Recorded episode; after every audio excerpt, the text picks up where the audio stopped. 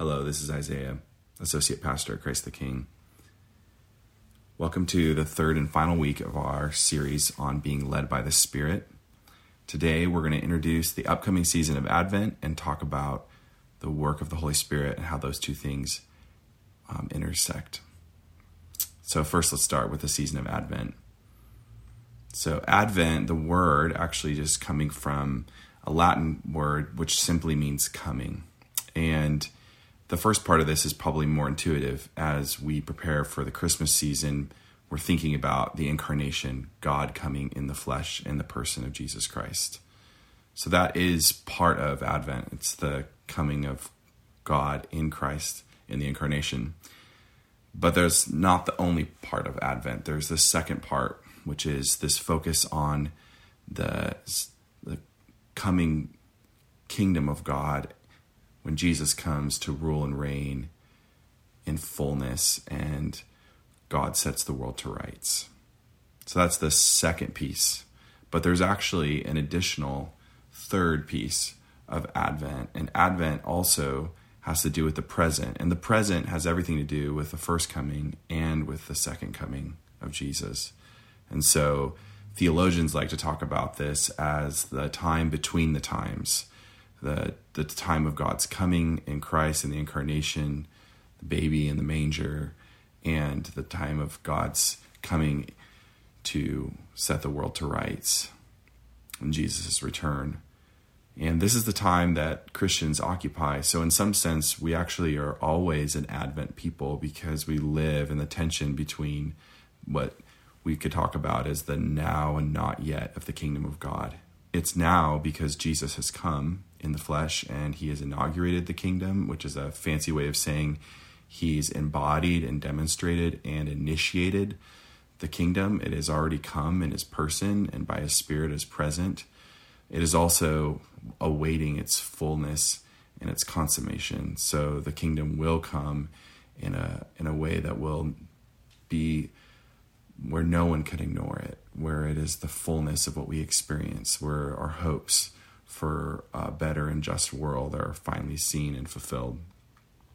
So practically, the church takes the next four Sundays leading up to Christmas, which is not just a day, but a season in the church calendar, and we take time to wait and to live into the tension, recognizing that God has come in Christ and is with us in solidarity, and God will come again in Christ um, to see things finally set to right. And in the meantime, we live in these time between the times, uh, the now and not yet of the kingdom of God. And we see some of the brokenness of the world, some of the hardship of the world in which we wait God's coming. And we also see the glimmers and glimpses of God's light already breaking through.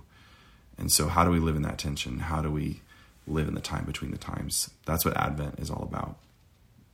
And this is a perfect time to actually talk about the work of the Holy Spirit. I really love that we're ending this month on being led by the Spirit as we kind of segue into the Advent season, because the Advent season is a time where the Holy Spirit's work becomes very crucial and important and even highlighted, as we'll see kind of in our text today. So if you have a Bible or you want to read along, we're going to be looking at a passage from Romans eight, verses twenty-two through twenty-six. And um, we'll start there and then we'll work through a couple of reflections on that, and before finally ending with an invitation to prayer and a way to kind of live into this Advent season. So Romans eight, verses twenty-two through twenty-six. We know that the whole creation has been groaning, as in the pains of childbirth, right up until the present time. Not only so, but we ourselves who have the first fruits of the Spirit groan inwardly as we wait eagerly for our adoption to sonship, the redemption of our bodies. For in this hope we were saved. But hope that is seen is no hope at all. Who hopes for what they already have? But if we hope for what we do not yet have, we wait for it patiently. In the same way, the Spirit helps us in our weakness. We do not know what we ought to pray for, but the Spirit himself intercedes for us through wordless groans. And he who searches our hearts knows the mind of the Spirit, because the Spirit intercedes for God's people in accordance with the will of God. One of the first things that we see in this passage is that creation is groaning. And this might be kind of a strange way to think about the creation, but if we think about creation not just in the sense of the natural world, but in all of the created order, all the things we see in our world, maybe the description of groaning is apt.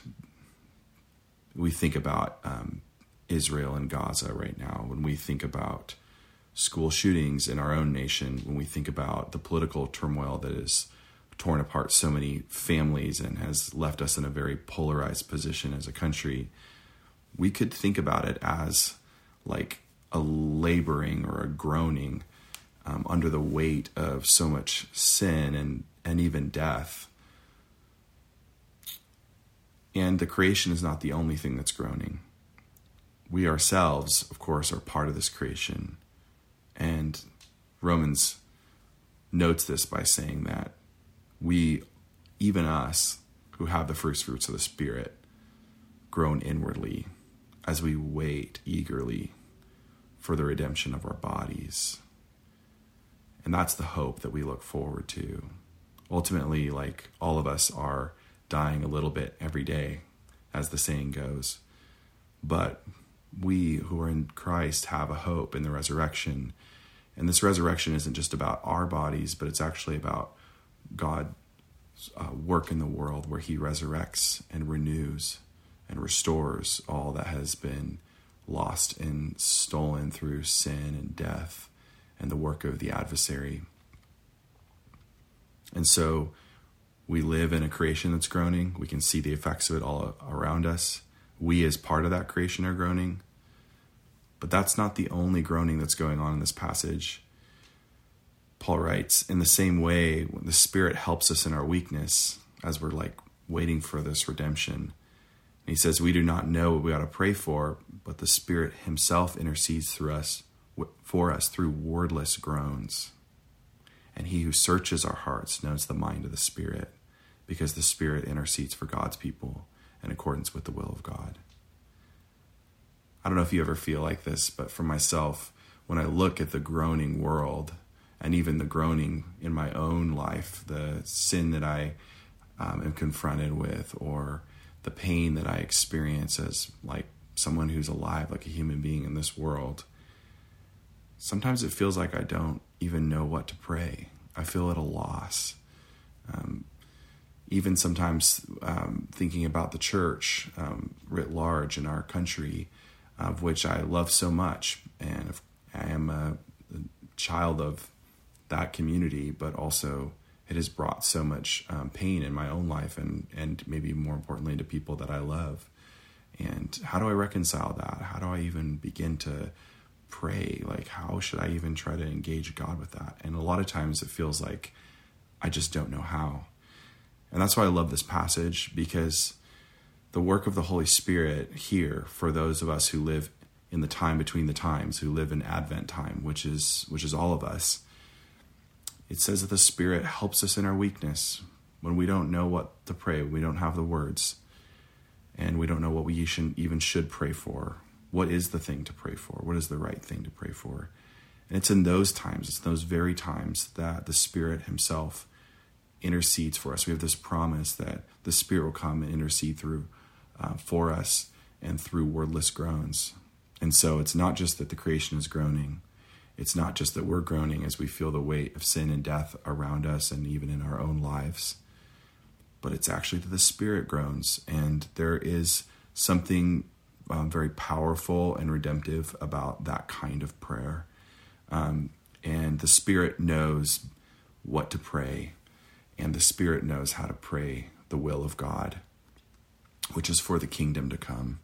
It's what Jesus taught his disciples to pray, that, you know, your kingdom come and your will be done on earth as it is in heaven. And that's what we're praying for. We're praying for the new heavens and the new earth. And that's what Advent is about. It's not just about Jesus coming in his person, but Jesus bringing his rule and reign on the earth, um, to setting things to rights. there's a story um, from the founders of the Salvation Army.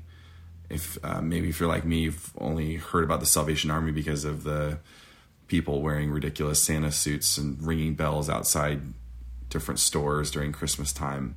Um, that was mainly all I knew about the Salvation Army. But I have a few friends that actually have worked with the Salvation Army, and um, they have a pretty radical history, and particularly around like um, uh, a very Christian-centered vision. Um, this would have been like in the end of the nineteenth century, late eighteen hundreds, where there was, uh, of course, a rapidly industrializing societies, and both in, in the U K and in the U S and in the U K, um, there was just a lot of um, unjust and unfair working conditions. And of course, the poor, um, they took the brunt of these situations that were really turning people kind of into machi- machines and treating them um, less than dignified image bearers. And so um, the founders of the Salvation Army, and William and Catherine Booth, um, took issue with that because of their faith. And so they began to challenge these unjust um, systems and began to even create their own factories that would treat um, workers fairly and pay them fairly. And that some of the horrendous conditions of like toxic chemicals, they began to actually like start their own processes and and push some of these other um, manufacturers out of business. And, and then when they were successful in doing that and having everyone change, either change their wages to be competitive and change their processes so that they wouldn't be using toxic chemicals in their manufacturing of matches, for example, then um, then they closed shop because they weren't in it for the money. They were in it to see um, some of God's justice come in the world. And so there's a story from um, William and Catherine where Um, they had different workers in different cities, and they had two women, um, Mary and Kate Morse, or um, Mary, uh, Kate and Mary Jackson, are their names.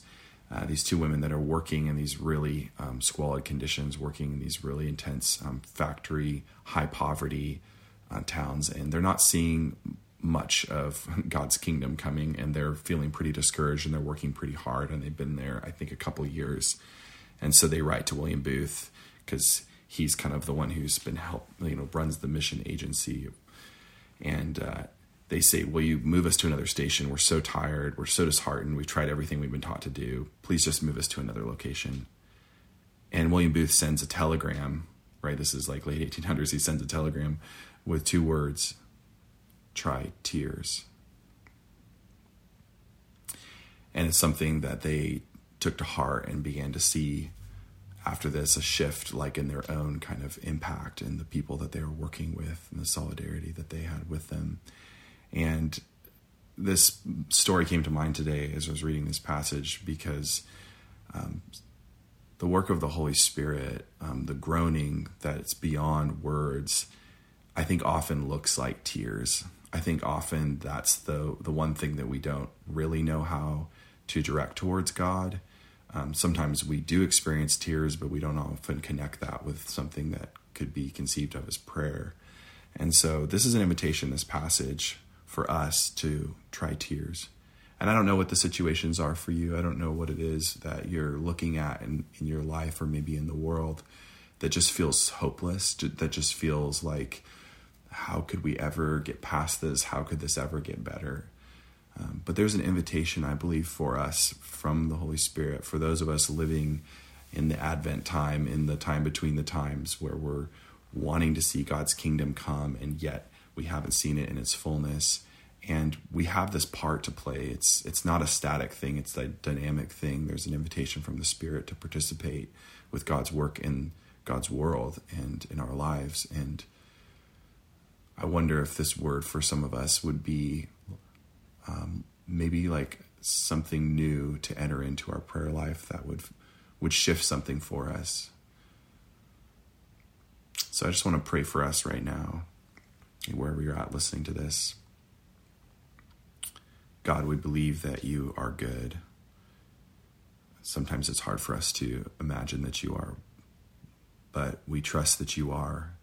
We trust that you've come in Jesus. We trust that you are coming again to set the world to rights, and we trust that you are present with us now by your Holy Spirit.